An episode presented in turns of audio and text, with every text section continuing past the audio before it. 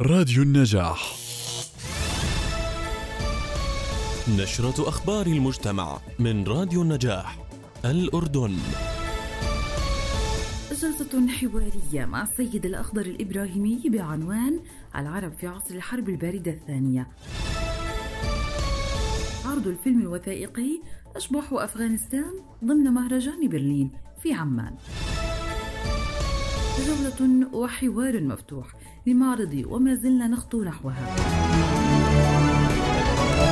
نشرة أخبار المجتمع من راديو النجاح تقدمها لكم روعة عبابنة. أهلا بكم. يدعوكم منتدى مؤسسة عبد الحميد شومان لحضور جلسة حوارية مع السياسي والدبلوماسي الجزائري السيد الأخضر الإبراهيمي بعنوان العرب في عصر الحرب الباردة الثانية.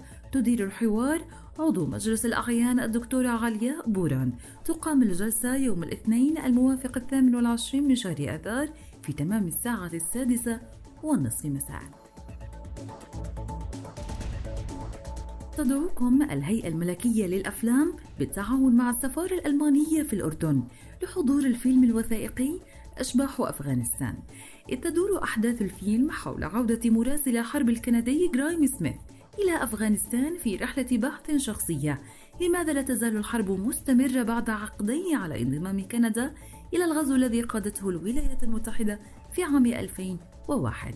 وأين هي وعود تحقيق الديمقراطية وحقوق المرأة والحرية؟